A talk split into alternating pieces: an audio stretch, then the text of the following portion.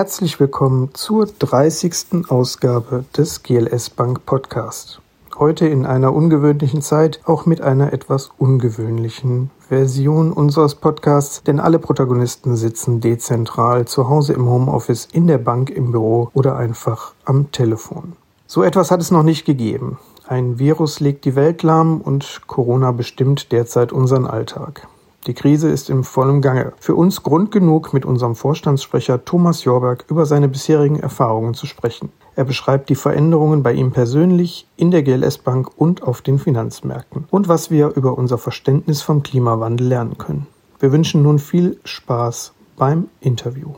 Herr Jorberg, wie geht es Ihnen heute und wie erleben Sie die Krise? Ich bin ehrlich gesagt noch äh, sehr in der Wahrnehmungsphase und ähm, lerne auch jeden Tag dazu. Übrigens auch hier im Hause, also was alles möglich wird, was ähm, vorher undenkbar war, auch was an Eigenverantwortung ähm, da ist, was an Entwicklung da ist, wie man mit Unvorhergesehenem umgehen kann und so weiter. Ähm, also es ist auf jeden Fall ein unendliches Lernfeld, sowohl persönlich als auch im Betrieb, als auch gesellschaftlich. Wie haben Sie auf die Krise reagiert? Wenn ich auf mich selber schaue, dann ist ja sagen wir, eine ganze Zeit so die, so die erste Reaktion gewesen, ich bin eigentlich unverletzbar. Also das ist, ähm, mich kann das nicht tangieren, ja, das ist weit weg und das ist alles übertrieben. So, das war, wenn ich mich selber beobachte, immer die erste, die erste Reaktion. Die zweite ist dann schon, dass man, dass man da unsicher wird, dass man dann merkt, oh, okay, das hat vielleicht doch was äh, mit, mit dir zu tun. Aber dann mehr, was hat das eigentlich mit der Bank, was hat das mit den anderen zu tun, was hat das mit unserer Gemeinschaft hier zu tun? Wenn man dann reflektiert ist, geht es dann nochmal zurück und man sagt, ja, also was kann dich eigentlich wirklich äh, verletzen? Dann kommt man auf eine andere Stufe. Zu sagen, ja, also für mich ist es eigentlich okay, aber. Und ich erlebe das in, in, der, in der Bank, also in der Mitarbeiterschaft eigentlich genauso. Da war schon erst am Anfang was, wo man sagte, naja, also jedenfalls jeder dumme Scherz von mir ist noch positiv aufgegriffen worden. Aber dann ist eben auch, wenn man sagt, okay, wir sind davon betroffen, die GLS Bank ist betroffen, auch wir müssen was tun, Riesenunsicherheit, aber dann sehr schnell des äh, Zusammentun, des Ergreifens, ähm, des äh, selber Überlegens und zu gucken, was kann man tun. Wenn man mich vor einem Monat gefragt hätte, wenn mir gesagt hätte, die organisatorischen Änderungen, die wir bis heute umgesetzt haben, äh, wenn mir die Anna erzählt hat und mich gefragt hätte, wie lange brauchst du das, um das durchzusetzen, da hätte ich gesagt, zwei Jahre. Und es, das ist auch ein Erlebnis, wie unglaublich schnell Veränderungen doch möglich sind. Homeoffice war bei uns doch eher die Ausnahme. Und auch mit der Begründung, dass also vieles unmöglich ist und dass vieles schwierig ist und dass dies nicht geht und jenes nicht geht und so weiter. Und das war ja doch fast von einem Tag auf dem anderen, als klar war, das muss sein. Plötzlich waren, äh, ich glaube, am Anfang 30 Prozent im Homeoffice. Und dann hoppelt es noch ein bisschen, dann ging die Technik nicht so richtig, da wusste man nicht, wie man das zu Hause organisieren soll und so weiter. Natürlich können wir die Performance auch jetzt noch nicht richtig messen. Also wie ist, wie ist tatsächlich die Leistung eines jeden Einzelnen? Ist das wirklich im Homeoffice genauso viel wie hier oder sogar mehr? Das, das kann man im Moment noch nicht so richtig sagen. Das wird auch sehr unterschiedlich sein. Aber das ist nur eine dieser Veränderungen. Wie erleben Sie denn heute das digitale Arbeiten? Also wir hatten ja gestern die Aufsichtsratssitzung, die normalerweise anderthalb Tage dauert, und äh, haben das per Telefonkonferenz in sechs Stunden mit insgesamt einer Stunde Pause gemacht. Wir haben die wesentlichen Sachen besprochen. Das war unglaublich effizient und es war auch eine unglaubliche Disziplin da. Und da könnte eine Reaktion schon sein zu sagen, ah, das machen wir aber jetzt immer so. Auf der anderen Seite fehlt natürlich dann auch die Begegnung. Ja, da ist viel auf der Strecke geblieben und ähm, ich würde mal sagen, die Hälfte gehört auf die Strecke. Ich habe gestern noch mal sehr an unsere Mitarbeiterinnen und Mitarbeiter in der Telefonie gedacht, weil das ist deren Job acht Stunden am Tag. Acht Stunden am Tag reagieren die alle paar Minuten auf jemanden anders, müssen auf den eingehen. Die meisten bestätigen nachher, dass sie sich persönlich angesprochen fühlen, die sehen nicht die Mimik, die kennen den nicht, im Gegensatz zu wir in der Telefon, wir kennen uns ja alle, ne? die kennen den nicht äh, und so weiter, also was das für eine Leistung ist. Und wir sagen, also eine Telefonkonferenz, also, also länger als fünf Stunden ist aber zu anstrengend. Also auch das finde ich mal wichtig. Also erstens von der Wertschätzung her und zweitens auch von dem, wenn wir sagen, es fehlt so viel, wenn man sich nicht sieht und so weiter, dann fehlt das natürlich dort auch immer. Viele Menschen sind jetzt lange zu Hause. Was macht das mit uns? Zunächst mal ist ja fast der gesamte Konsum bis auf die Grundbedürfnisse unmöglich. Und ich meine, wie viele geben äh, beim Hobby Einkaufen an? Und jetzt plötzlich ist man aufeinander, ne? also was da in den Familien äh, passiert, diese Begegnung des aufeinander Acht geben müssen, des sich auch zu Tode nervens natürlich dabei, aber zu wissen, ja, das muss ich jetzt lösen, ne? Ich kann jetzt nicht irgendwie ab in die Kneipe oder, oder, oder, oder sonst was. Ähm, und dann auch die Frage, ja, was braucht man wirklich von dem? Also es muss nicht automatisch die Reflexion darüber schon stattfinden, aber sagen wir, von außen her ist man gezwungen, sich auf das Wesentliche zu konzentrieren, weil alles andere ist Shutdown.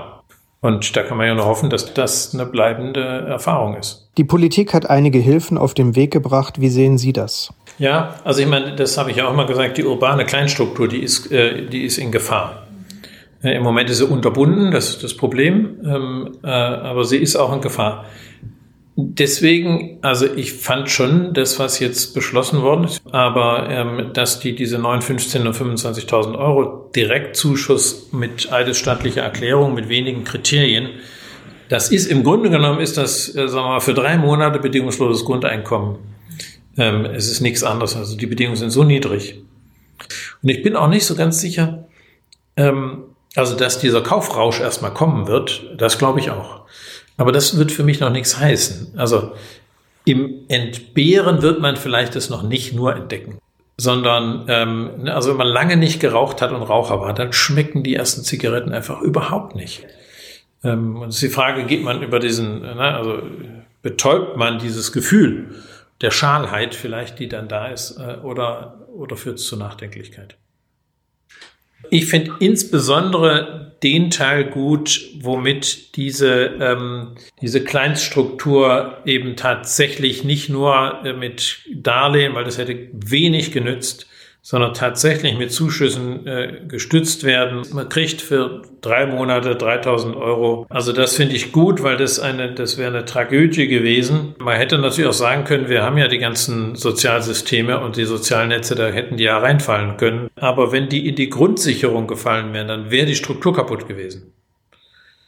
Weil das betrifft nicht nur die Kunst, das betrifft auch die ganze Therapie zum größten Teil. Was passiert eigentlich auf den Finanzmärkten? Äh, das äh, betrifft natürlich den, ähm, also vom Friseur über, über die unendlich vielen kleinen Dienstleister, die es, äh, die es gibt. Und insofern ist das, ähm, finde ich, das Paket besonders gut.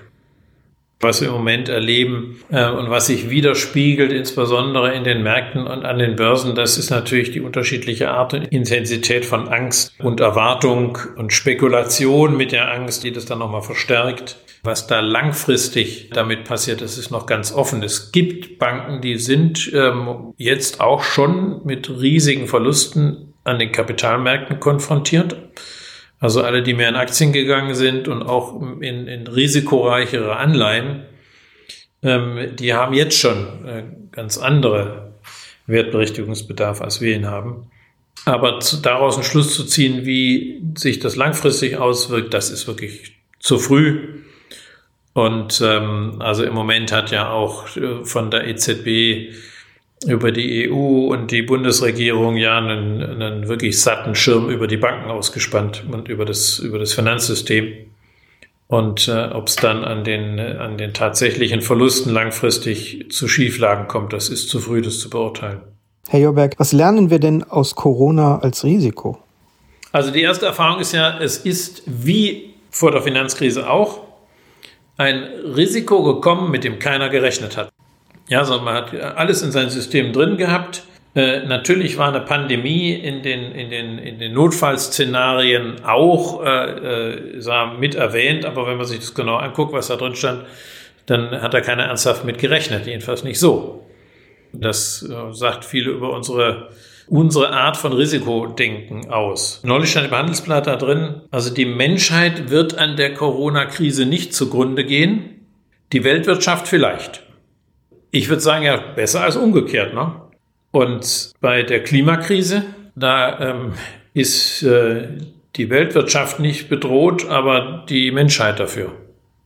Also um, um Menschen zu retten, um unsere Gesundheit zu retten, setzt man schon mal die Weltwirtschaft aufs Spiel und das ist richtig so.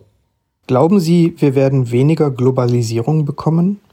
Also in der Anfangsphase, da war es ja auch noch, spielte ja China eine große Rolle und da fiel in China dann äh, viel Produktion aus und dann äh, gab es selbst also angesehene Volkswirtschaftler, äh, die bisher immer nur auf die Weltwirtschaft geschworen haben, haben plötzlich gesagt, naja, das muss man mal gucken, ob das so funktioniert. Heute sind wir ein paar Tage später ähm, und dann werden zig Millionen von Atemmasken doch plötzlich wieder aus China importiert und ähm, plötzlich ist die Weltwirtschaft wieder der Retter.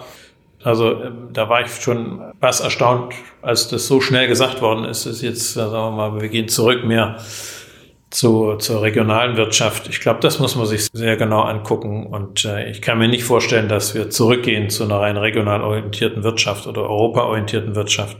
Herr Jorberg, können wir jetzt über die Normalisierung nachdenken? Wenn man jetzt äh, sagt, okay, jetzt ist mal genug und, die, und die Wirtschaft, der Wirtschaft ist genug Schaden zugefügt und man geht jetzt wieder zur Normalität über, dann kann es kann sein, dass man dann gerade alles ad absurdum geführt hat. Nämlich äh, sozusagen, dann schüttet man das, äh, das Kind mit dem Bart aus. Also ich glaube, es muss man erstmal klar sein, was will man eigentlich tatsächlich erreichen und hat man das erreicht? Und geht man jetzt dann trotzdem irgendwie dann zur Herdenimmunität über, über, dann hat man ein ganz anderes Szenario, als wenn man das möglichst lang strecken will und auf äh, Medikament und Impfstoff hofft. Ich war ja am Anfang auch eher kritisch, das so zu übertreiben, aber äh, sag mal, wenn man das jetzt schon so macht, dann muss man sich klar sein, was man damit erreichen will und wie man das erreicht. Und dann kann man vielleicht darüber diskutieren, wie man aussteigt. Ein spannendes Interview, welches meine Kolleginnen und Kollegen Antje Tönnis, Britta Freis und Julian Mertens führten. Kritik und Fragen zur Sendung gerne als Kommentare im Blog unter dem Podcast oder schreibt uns gerne eine Rezension mit ein paar Sternchen auf iTunes, Feed, dieser oder wo auch immer unser Podcast gehört wird. Wir wünschen euch viel Spaß, bleibt gesund und hören uns hoffentlich in vier Wochen wieder. Ciao, tschüss, euer Ruvenkasten und Glück auf.